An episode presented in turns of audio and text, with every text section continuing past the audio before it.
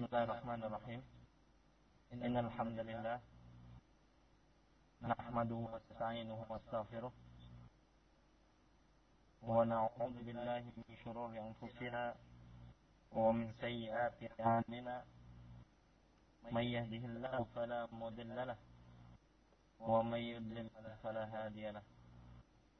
Asyhadu an la ilaha illallah wa asyhadu anna Muhammadan abduhu wa rasuluh la nabiyya ba'dah.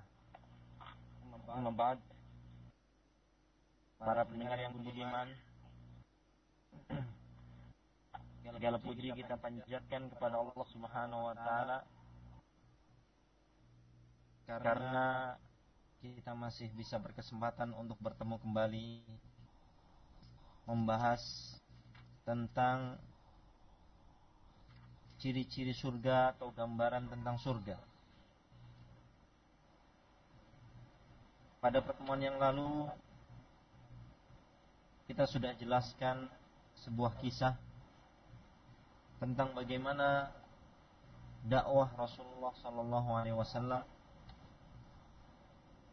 yang mana dengan semangat dan keyakinan akan janji dari Allah Subhanahu wa taala, Rasulullah sallallahu alaihi wasallam jalani dengan penuh semangat dan berani menanggung segala beban derita yang ditem- yang apa namanya?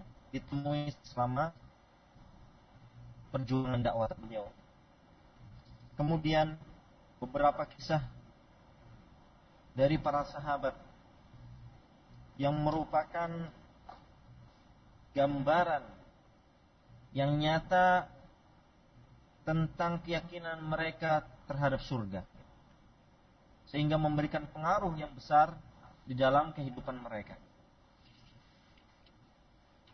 Dan pada pertemuan kali ini kita akan menyebutkan beberapa kisah asar atau pengaruh keyakinan mereka terhadap surga, sehingga tidak ada yang di depan mereka melainkan berusaha untuk menggapai keridhaan Allah dan berusaha untuk menggapai janji yang Allah Subhanahu wa taala telah berikan kepada mereka, yaitu surga yang penuh dengan kenikmatan. Para pendengar yang budiman, dikisahkan seorang sahabat yang beliau bernama Amr bin Al-Jamuh, ya. Seorang sahabat yang mulia, yang pincang kaki. Beliau adalah seorang syekh kabir atau berusia, berusia lanjut, ya. Sudah berusia lanjut, kakinya pun pincang, ya. Beliau berusaha bagaimana dengan kepincangan beliau ini beliau bisa mendapatkan surga. Pada sebuah peperangan, tatkala Rasulullah sallallahu alaihi wasallam mengumumkan bahwasanya akan terjadi akan diadakan perang antara kaum muslimin dengan orang-orang kafir, ya. Maka beliau pun mendaftarkan diri untuk mengikuti perperangan tersebut. Anak-anak beliau berusaha menghalangi beliau karena keadaan beliau yang sudah tua dan juga keadaan beliau yang yang pincang. Akan tapi apa yang beliau katakan? Beliau bersumpah demi Allah bahwasanya dengan pincangnya saya ini saya akan berusaha akan jadikan kepincangan saya ini sebab masuk saya ke dalam ke dalam surga. Ya. Akhirnya beliau pun melakukan apa yang beliau tekad tekadkan, ya. Beliau pun terjun ke dalam peperangan, berperang dan terbunuh sebagai seorang syahid. Semoga Allah Subhanahu wa taala meridhoi beliau. Yang lain yang menunjukkan bagaimana keyakinan para sahabat terhadap al-jannah, yaitu kisah keluarga Alu, keluarga Yasir, yang mana keluarga beliau ada keluarga budak yang diazab dengan azab pedih.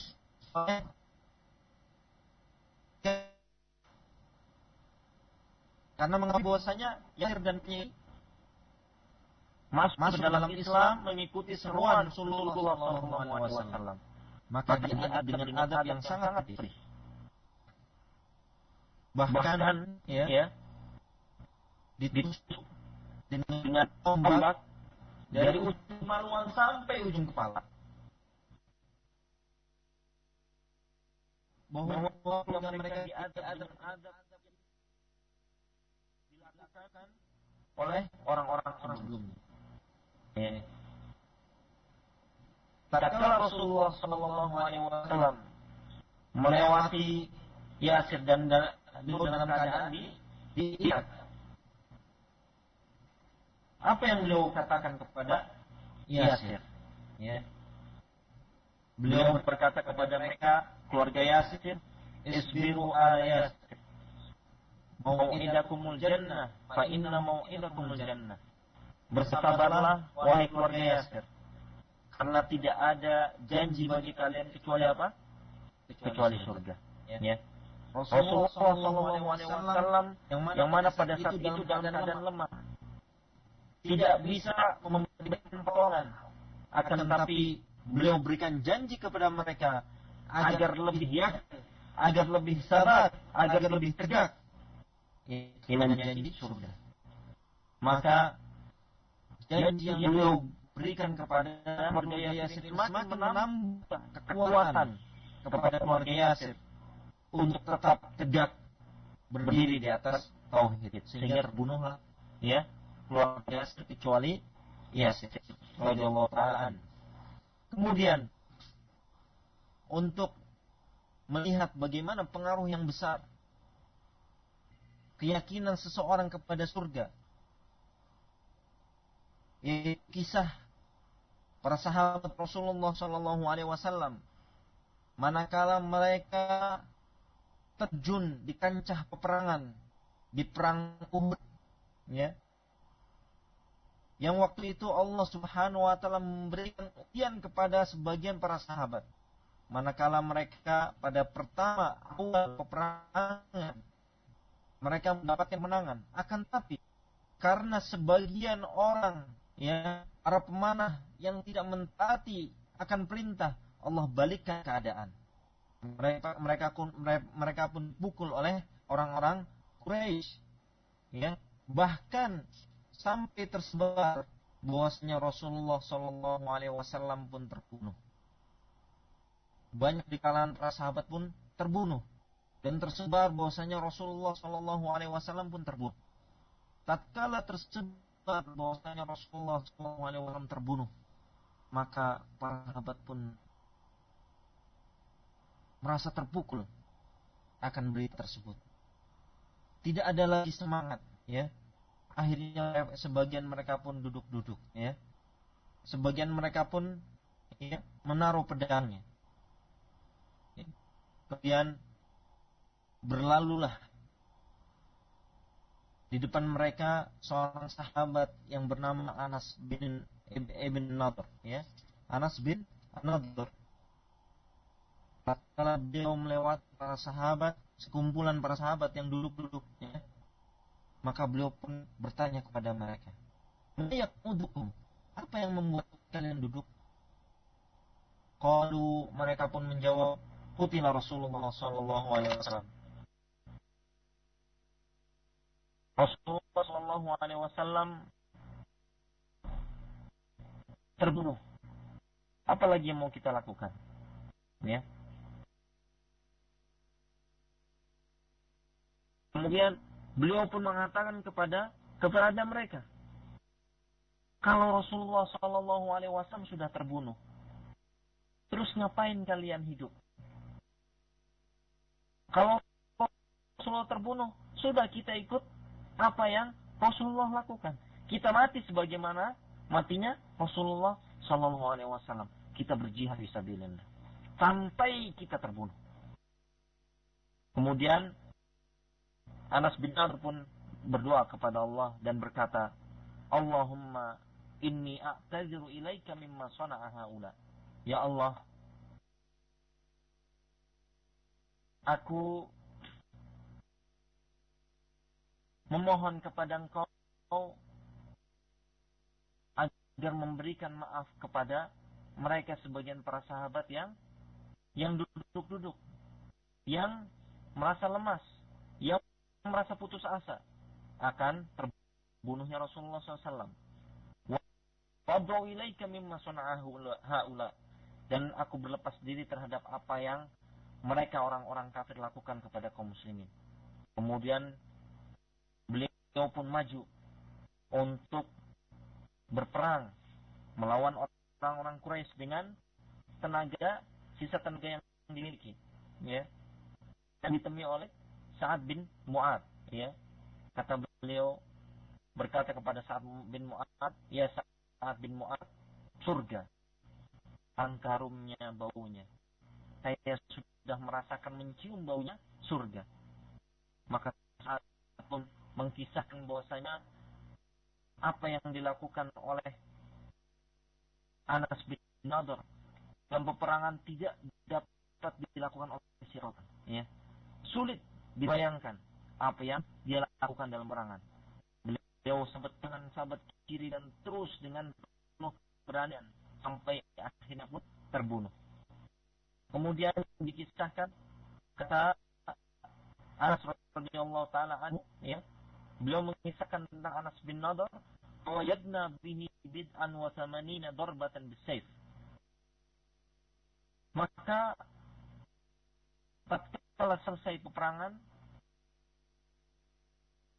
kita dapatkan bahwasanya Anas bin Nadhr sudah hancur tubuhnya, ya. Dan pedang di sana sini delapan puluh sobekan lebih, ya. Dan juga tusukan panah maupun tusukan tombak yang sampai-sampai jasad beliau tidak dikenal, ya.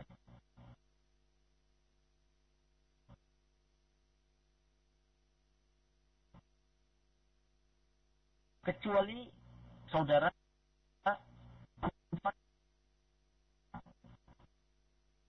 dan maupun tusukan tombak maupun panah si dikenal.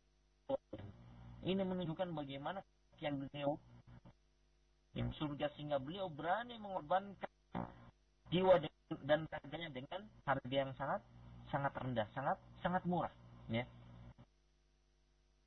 Para hadirin pendengar yang budiman, oleh karena itu kita lihat orang-orang yang mereka berusaha mengorbankan jiwa dan raga di jalan Allah Subhanahu wa taala, menunjukkan bagaimana keyakinan mereka terhadap surga. Sangat yakin terhadap darul akhirah, negeri akhir, ya, terhadap surga, terhadap janji dari Allah Subhanahu wa taala. Maka semangat kita untuk mengorbankan yang kita miliki di jalan Allah Subhanahu wa taala. Allah taala berfirman, "Faman zuhziha 'anil nar wa dakhala al-jannata faqad faz."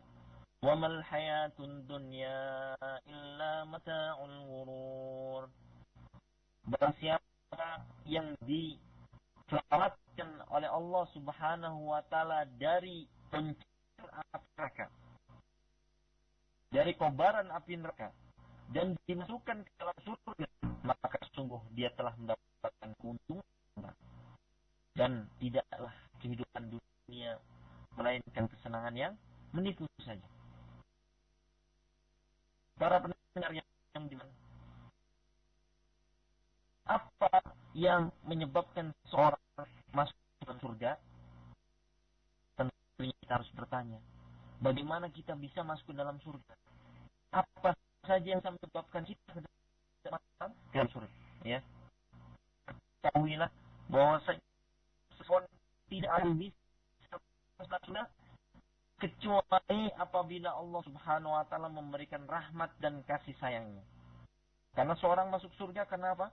Karena kemuliaan dari Allah, keutamaan dari Allah, kasih sayang Allah, bukan amalnya. Ya.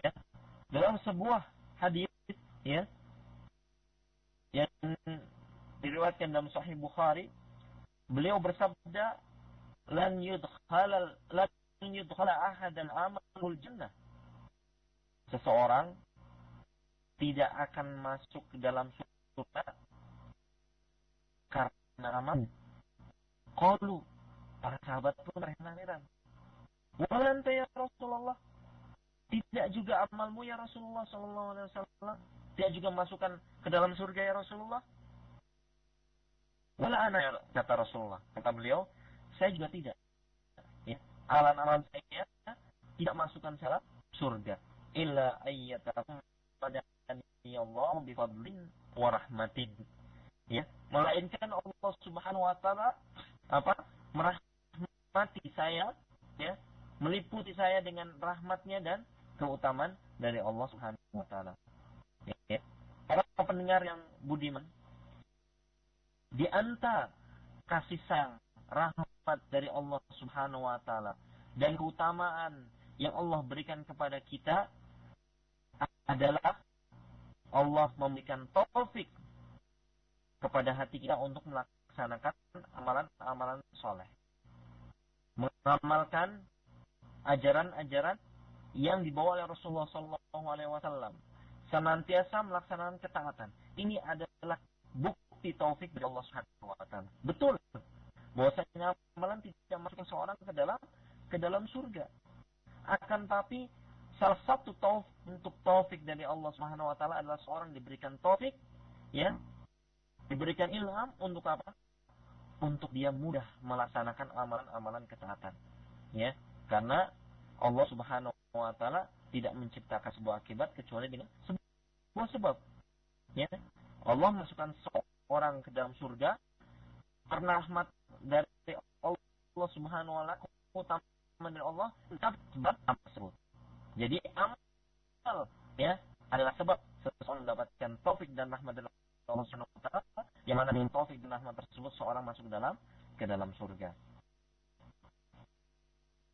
Jadi masuk masuk ke dalam surga adalah bukan istilahnya e, balasan, bukan muqabil. E, artinya muqabil itu e, balasannya setimpal, ya. Karena kalau balasan yang setimpal dari amal kita, kenikmatan yang Allah berikan saja sudah lebih daripada amalan-amalan kita perbuat. Ya. Jadi balasan yang Allah berikan adalah lebih dari amalan yang kita kita perbuat. Bukan balasan yang setimpal. Jadi kita merasa bangga kalau kita sudah mungkin sholat lima waktu, sholat kemudian apalagi malam, bersedekah, sedekah dan sebagainya, dia merasa insya Allah saya pasti masuk ke dalam surga. Ya, kita, kita harus takut dan harus mengharapkan rahmat dan kasih sayang dan taufik dari Allah Subhanahu wa taala, ya. Karena apa? Karena kenikmatan yang kita dapatkan lebih daripada amalan yang kita kita perbuat. Oleh karena itu nah, dikisahkan seorang Bani Israil yang selama lima puluh tahun dia beribadah dan tidak pernah berbuat maksiat kepada Allah Subhanahu wa taala. Kalau Allah ingin masukkan ke dalam surga, ya, beliau Allah perintahkan kepada para sahabat, ya, eh kepada malaikat untuk masukkan dia ke dalam surga dengan rahmat Allah Subhanahu wa taala. Kata orang tersebut, ya Allah, dengan amal saya tidak mau dengan amal, tapi dengan amal saya merasa amalnya itu cukup untuk masukkan dalam surga. Kemudian Allah perintahkan untuk timbang kenikmatan dengan amalan ibadahnya selama lima puluh tahun. Ternyata amalan lima puluh tahun tersebut tidak cukup untuk membalas kenikmatan mata yang diberikan kepada dia. Akhirnya dia pun mengakui, ya Allah, dengan rahmat Engkau. Demikian para pendengar yang beriman, kita lanjutkan insyaallah pada pertemuan yang datang dan kita lanjutkan dengan tanya jawab. Silakan kepada uh, moderator. Ada satu pertanyaan Ustadz dari yang sudah masuk dari via S M S. Ya. Pertanyaannya demikian. Assalamualaikum Ustadz. Waalaikumsalam. Waalaikumsalam warahmatullahi wabarakatuh. Uh, pertanyaan demikian Ustadz. Uh, apakah bagaimana caranya seorang istri dapat berdakwah dan berjihad di dalam keluarganya? Kemudian ya, yang kedua, baik, ya, eh, apakah seseorang yang lemah imannya dapat masuk surga?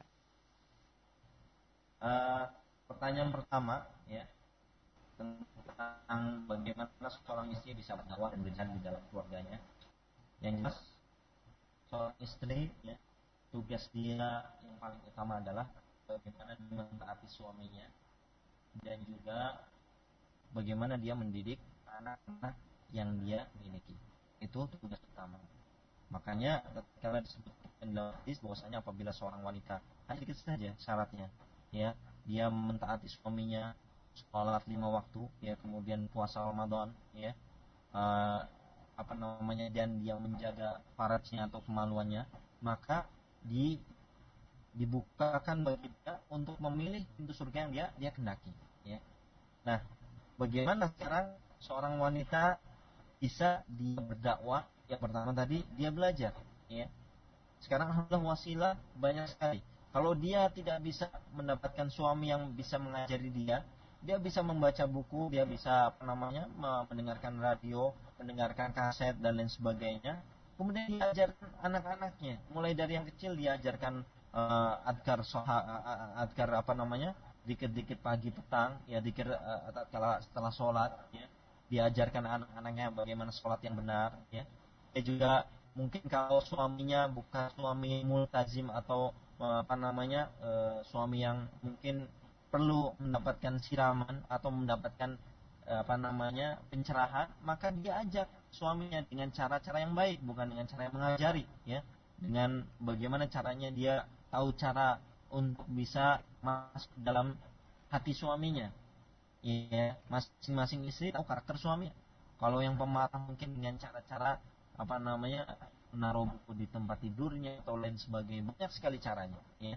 Jadi itu bisa dakwah yang paling pertama yang e, harus dilakukan oleh seorang istri adalah kepada istrinya, eh, kepada apa namanya anak-anaknya dan kepada kepada suaminya. Baru meningkat setelah itu kepada mungkin kepada mertuanya, ya, kemudian kepada orang tuanya, ya. Nah, kunci dari semua itu, ya, yang kita lihat dari keadaan di, yang ada di lapangan, banyak akhwat-akhwat yang kemudian Uh, dia punya semangat untuk berdakwah, akan tapi yang judul yang terjadi justru terjadi apa? Terjadi masalah. Kenapa? Ya, karena dia berdakwah dan dia tidak bisa menunjukkan, ya, apa yang didakwahkan. Ya, justru yang paling pertama tidak perlu berdakwah dengan gengsi. Kalau dia menunjukkan dengan akhlak yang mulia, menunjukkan ikram, ya, memuliakan orang lain, memuliakan dia badal, dia apa namanya? berkorban dari harta dia, memberi, ya, mudah untuk memberi, memberi hadiah dan sebagainya, maka suatu saat akan sangat mudah diterima apa yang dia diucapkan. Akan tapi misalnya seorang wanita tersebut misalnya pelit, kata-katanya kasar, kemudian akhlaknya juga jelek, tatkala berdakwah juga orang-orang tidak akan melihat dakwah dakwah dia, ya. Jadi dengan cara pertama tadi belajar dari waktu-waktu yang senggang, kemudian tunjukkan akhlak yang yang mulia. Demikian. Kemudian yang kedua, ya, tentang orang yang lemah imannya, ya, apakah bisa masuk dalam surga? Bisa, bisa saja, ya. Dalam sebuah hadis, ya, yang bahkan mungkin kita semua hafal, ten, ya, karena disebutkan oleh Imam Nawawi dalam Arba'in Nawawi dan ini banyak dihafal, tentang seorang yang dia itu apa namanya laisa bainahu wa bainaha illa dhira', dia min apa namanya amalannya amalan ahli neraka, ya, ya malu bi amali ahli neraka, ya, dia amalannya amalan ahli neraka sampai tidak ada jarak antara dia dengan neraka kecuali satu satu dhira'. Fa yasbiqu alaihi alkitab fa ya'malu bi amali ahli jannah fa yadkhulu. Kemudian Allah Subhanahu wa taala mentakdirkan lain, kemudian di saat-saat terakhirnya berubah, ya. Allah Subhanahu wa taala akhirnya ilhamkan dia, beri taufik dia untuk melakukan apa? Amalan kebaikan, amalan ahli jannah, kemudian dia masuk ke dalam ke dalam surga. Intinya, ya, bukan berarti dalil hadis ini menjadi dalil bagi orang-orang yang kemudian dia merasa apa namanya eh yang masih belum ber, apa namanya masih banyak berbuat maksiat atau eh, masih meninggalkan sholat dan lain sebagainya. Wah, nanti kan masalah surga, bisa saja saya masuk surga. Ya. Bukan itu maksudnya, ya. Karena orang itu akan ditutup amalannya sesuai dengan perbuatan yang senantiasa dilakukan. Kebanyakan seperti itu, ya. Akan tetapi hadis ini maksudnya adalah jangan seseorang merasa aman terhadap dirinya. Seorang senantiasa beramalan dengan amalan kebaikan, jangan dia merasa aman, wah saya pasti akan masuk surga, belum tentu. Oleh karena itu dia terus harus selalu beramal, beramal, beramal sampai Allah Subhanahu wa taala matikan dia, ya, dalam keadaan kebaikan. Dan juga dia jangan merasa bahwasanya orang senantiasa berbuat maksiat kamu pasti termasuk ahli neraka. Belum tentu. Mungkin Allah memberikan taubat kepada dia. Mungkin dia beramal amalan kebaikan, Allah beri taufik. Mungkin dia melakukan amalan-amalan yang jauh pahalanya di dari yang kita miliki. Allah Maha tahu, ya, khatimah penutup amalan seseorang. Oleh karena itu, orang yang lemah imannya dia harus berusaha bagaimana menaikkan keimanan dia, ya. Jangan sampai Allah mematikan orang tersebut pada saat dia melakukan kemaksiatan, maka Allah masukkan dia ke dalam dalam neraka. Ya, demikian. Baik Ustaz, ini ada pertanyaan kembali dari via S M S Ustaz. Pertanyaannya demikian dari seorang akhwat yang bernama Ukti Fadilah di di Jalan Soleh. Pak Ustaz mau tanya, e, bagaimana menyikapi banyaknya para wanita yang menyuarakan persamaan gender? Syukran kasir. Ya. Ya. Ya, masalah persamaan gender atau persamaan, ya maksudnya emansipasi wanita, ya. E, dalam Islam di sana ada persamaan antara laki-laki dan perempuan, ya. Tapi dalam apa dulu, ya?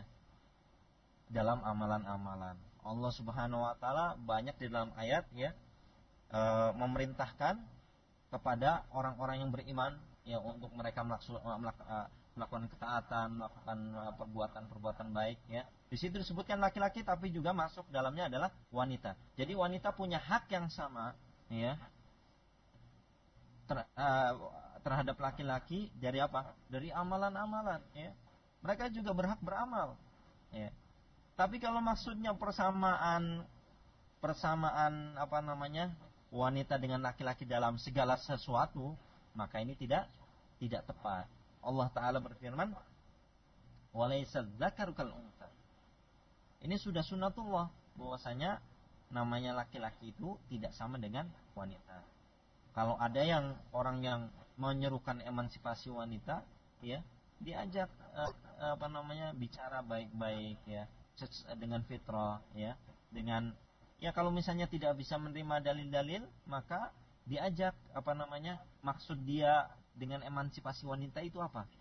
Menjadi pemimpin, sama-sama kemudian apa namanya melakukan apa yang dilakukan laki-laki misalnya, ya, tidak, ya, tidak semua. Ada yang khusus di sana apa pekerjaan laki-laki, dan juga ada yang khusus di sana pekerjaan wanita. Allah membagi, ya, membagi antara wanita dan pria pekerjaan masing-masing. Dan juga ada di sana ada di sana yang bisa dikerjakan baik laki-laki maupun maupun wanita, ya.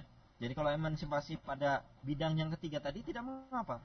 Tapi kalau yang khusus laki-laki, maka tidak pantas wanita untuk kemudian mencampuri. Contoh misalnya jihad fisabilillah, berperang di jalan Allah Subhanahu wa taala. Allah Rasulullah shallallahu alaihi wasallam mengatakan para pada para sah, sahabiat bahwasanya jihad mereka adalah apa? Jihad mereka adalah kitalafi, tidak yang tidak ada perang di dalam di dalamnya, itu apa? Haji dan dan umrah. Adapun jihad yang di sana perang kemudian memanggulkan laki-laki. Begitu juga memimpin, ya. Memimpin se, se, misalnya menjadi seorang apa namanya pemimpin qabilah, pemimpin kaum dan sebagainya, ini adalah pekerjaannya laki-laki, ya. Jadi misalnya juga pekerjaan yang dilakukan laki-laki, ya, yang butuh tenaga dan sebagainya, pekerjaan laki-laki. Artinya uh, tidak semua pekerjaan bisa dilakukan oleh wanita. Dan ini tidak usah pakai dalil, pakai fitrah saja. Pakai misal, pakai contoh-contoh yang ada di hadapan kita, maka akan sangat sangat jelas bagi orang-orang yang memang masih lurus hatinya. Demikian. Assalamualaikum warahmatullahi wabarakatuh. Waalaikumsalam warahmatullahi wabarakatuh. Ustaz, eh, mohon eh, dijelaskan bagaimana cara yang paling mudah untuk menghilangkan penyakit syubhat dan syahwat dalam diri. Demikian Ustaz. Syukran katsir. Ya. Untuk menghilangkan penyakit syubhat dan syahwat tidak lain adalah dengan dengan ilmu, ya. Dengan ilmu. Antum belajar, ya, terus belajar, maka antum akan tahu bagaimana cara menghilangkan syubhat maupun syahwat, ya. Karena disebutkan oleh Ibnu Qayyim, ya, di sana bahwasanya obat yang paling tepat untuk menghilangkan syubhat dan syahwat adalah Al-Qur'an dan As-Sunnah. Al-Qur'an dan As-Sunnah itu secara secara global, secara mujmal, ya. Jadi untuk menghadapi apa namanya syubhat-syubhat yang ada di kepala kita, karena ini juga terjadi, ya. Bah, jangankan di sekarang ini, bahkan pada saat para sahabat, sebagian mereka ada yang mengeluh kepada Rasulullah, ya Allah, ya Rasulullah, saya ini ada sesuatu di, intinya di kepala saya, yang kalau saya sebutkan maka merasa sangat sangat berat, sangat besar sekali, ya.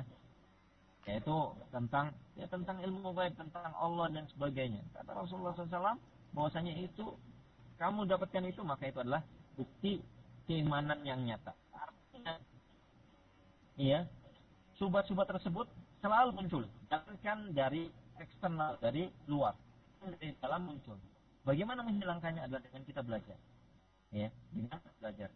Juga bagaimana syahwat-syahwat yang sekarang menimpa kita adalah dengan cara belajar. Kita tahu bagaimana cara keluar, jalan keluar yang ditetapkan oleh syariat untuk bisa, ya, menghilangkan kita dari fitnah-fitnah syahwat. Dan kauhilah tatkala kita merasakan kelezatan di dalam beribadah, di dalam menuntut ilmu, di dalam mendengarkan hadis-hadis Rasulullah shallallahu alaihi wasallam, mendengarkan apa namanya ayat-ayat Al-Quran, maka itu adalah obat yang benar-benar obat yang bisa menghilangkan semua penyakit-penyakit tersebut. Kemudian untuk masalah syahwat, ya, mungkin e, bagi para syabab, ya, di sana ada obat yang Rasulullah shallallahu alaihi wasallam berikan, ya. E, syahwat ini sebenarnya macam-macam, ya, maksudnya syahwat. Tapi kadang kita mengitlakkan atau menangkap bahwasanya bahwasanya maksudnya syahwat adalah syahwat antara laki-laki wanita. Padahal di sana syahwat dunia itu juga syahwat, ya.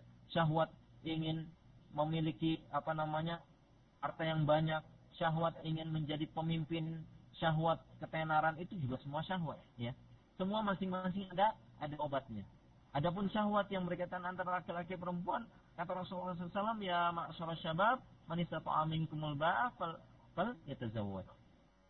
Ya, wahai para pemuda yang bisa nikah, maka nikah, ya. Kalau nggak bisa, ya puasa, ya, seperti itu. Itu salah satu obat yang berkaitan dengan syahwat, syahwat nikah. Ada syahwat kepemimpinan, syahwat apa namanya harta dunia, itu banyak sekali obatnya, dan itu didapatkan dengan kita terus belajar, ya. Demikian. Baik, kembali Ustaz. Mungkin barangkali ini pertanyaan terakhir karena menjelang persiapan sholat isya juga, Ustaz. Ada dari seorang ahwat kembali, oh, ya. Ustaz, dari seorang ahwat yang bernama Uktifani di Cirebon. Pertanyaannya demikian, Ustaz. Assalamualaikum, uh, Ustaz. Bagaimana caranya agar kita Bagaimana caranya agar kita semangat dalam menuntut ilmu, dan bagaimana pula agar kita bisa memahaminya dengan baik, ya. Terima kasih banyak Ustaz. Uh, bagaimana cara kita agar semangat dalam menuntut ilmu adalah bagaimana cara kita merasakan dalam diri kita akan kebutuhan akan ilmu tersebut, ya. Contoh, kalau kita lapar, ya, merasa butuh untuk makan, kita akan berusaha bersemangat cari makan, ya. Kita butuh tempat tinggal, kita berusaha bersemangat bagaimana kita memenuhi kebutuhan tersebut, ya. Untuk kita bisa butuh, maka kita mengetahui bahwasanya apa keutamaan yang ada di dalam ilmu tersebut, ya. Apa yang bisa kita dapatkan dari ilmu tersebut, ya. Dan juga kita merasakan bagaimana kekurangan kita di dalam kehidupan kita terhadap ilmu. Itu akan meningkatkan kita, e, semangat kita di dalam menuntut ilmu. Kemudian yang kedua adalah dengan mengamalkannya. Begitu dapat diamalkan. Jadi jangan hanya sekedar teori. Ya. Jadi tujuan kita belajar adalah untuk beramal, untuk mengetahui bagaimana cara yang benar dalam sholat, cara benar di dalam muamalah, cara cara yang benar dalam jual beli. Ya. Itu akan menambah semangat kita. Ya. Ditambah lagi untuk bisa menambah semangat kita, yang ketiga adalah dengan kita mengajarkan. Ya. Semakin kita banyak mengajarkan ilmu tersebut, maka semakin besar semangat kita untuk belajar. Jangan kita pikir bahwasanya mengajarkan ilmu itu hanya hanya menjadi ustadz, hanya di masjid, tidak. Banyak sekali ya yang apa namanya kita bisa lakukan untuk mengajarkan ilmu tersebut. Pertama, kepada anak-anak kita. Kedua, kepada saudara-saudara kita. Ketiga, kepada rekan-rekan kita. Keempat, lewat tulisan-tulisan kita kirim ya. Sekarang alhamdulillah banyak ya wasilah-wasilah lewat internet dan sebagainya. Kita ikut andil ya, tulis tentang satu masalah, tulis uh, di mading ya, majalah dinding, tulis di apa namanya di pamflet dan sebagainya sebagainya banyak sekali yang kita bisa lakukan. Artinya yang pertama adalah uh, kita harus merasa butuh terhadap ilmu tersebut, yang kedua kita harus mengamalkan ilmu tersebut, yang ketiga kita harus menerapkan dan mendakwahkan ilmu tersebut. Ya, itu akan menambah semangat kita di dalam menuntut ilmu. Kalau tidak ada itu, maka uh, kita akan terus malas-malas. Uh, Mungkin demikian yang bisa Anda sampaikan. Adapun yang benar itu dari Allah Subhanahu Wa Taala, dan adapun kesalahan maka itu bersumber dari saya, keterbatasan ilmu dan apa namanya kekurangan-kekurangan yang saya miliki. Semoga Allah Subhanahu Wa Taala mengampuni, dan juga semoga para pendengar sekalian bisa memaklumi, dan semoga apa yang kita lakukan ini bisa berjalan lancar terus dan mendapatkan ridho dari Allah Subhanahu Wa Taala. Saya pribadi mengucapkan terima kasih kepada guru yang ada di apa namanya di studio yang telah berusaha keras untuk menyampaikan dakwah ini kepada kaum muslimin. Semoga Allah membalas usaha dan kerja keras antum sekalian dengan balasan surga Firdaus insyaallah, dan juga kepada para pendengar yang senantiasa bersemangat untuk mengetahui dan mempelajari apa yang bermanfaat bagi dirinya di dunia dan di akhirat kelak. Demikian yang bisa saya sampaikan. Wassalamualaikum warahmatullahi wabarakatuh. Wa akhiru da'wana alhamdulillahirabbil alamin. Ana kembalikan kepada pembawa acara. Dari Bumi Kecamatan Kesambi, As-Sunnah Radio Dakwah Salafiyah Ahlussunnah wal Jamaah.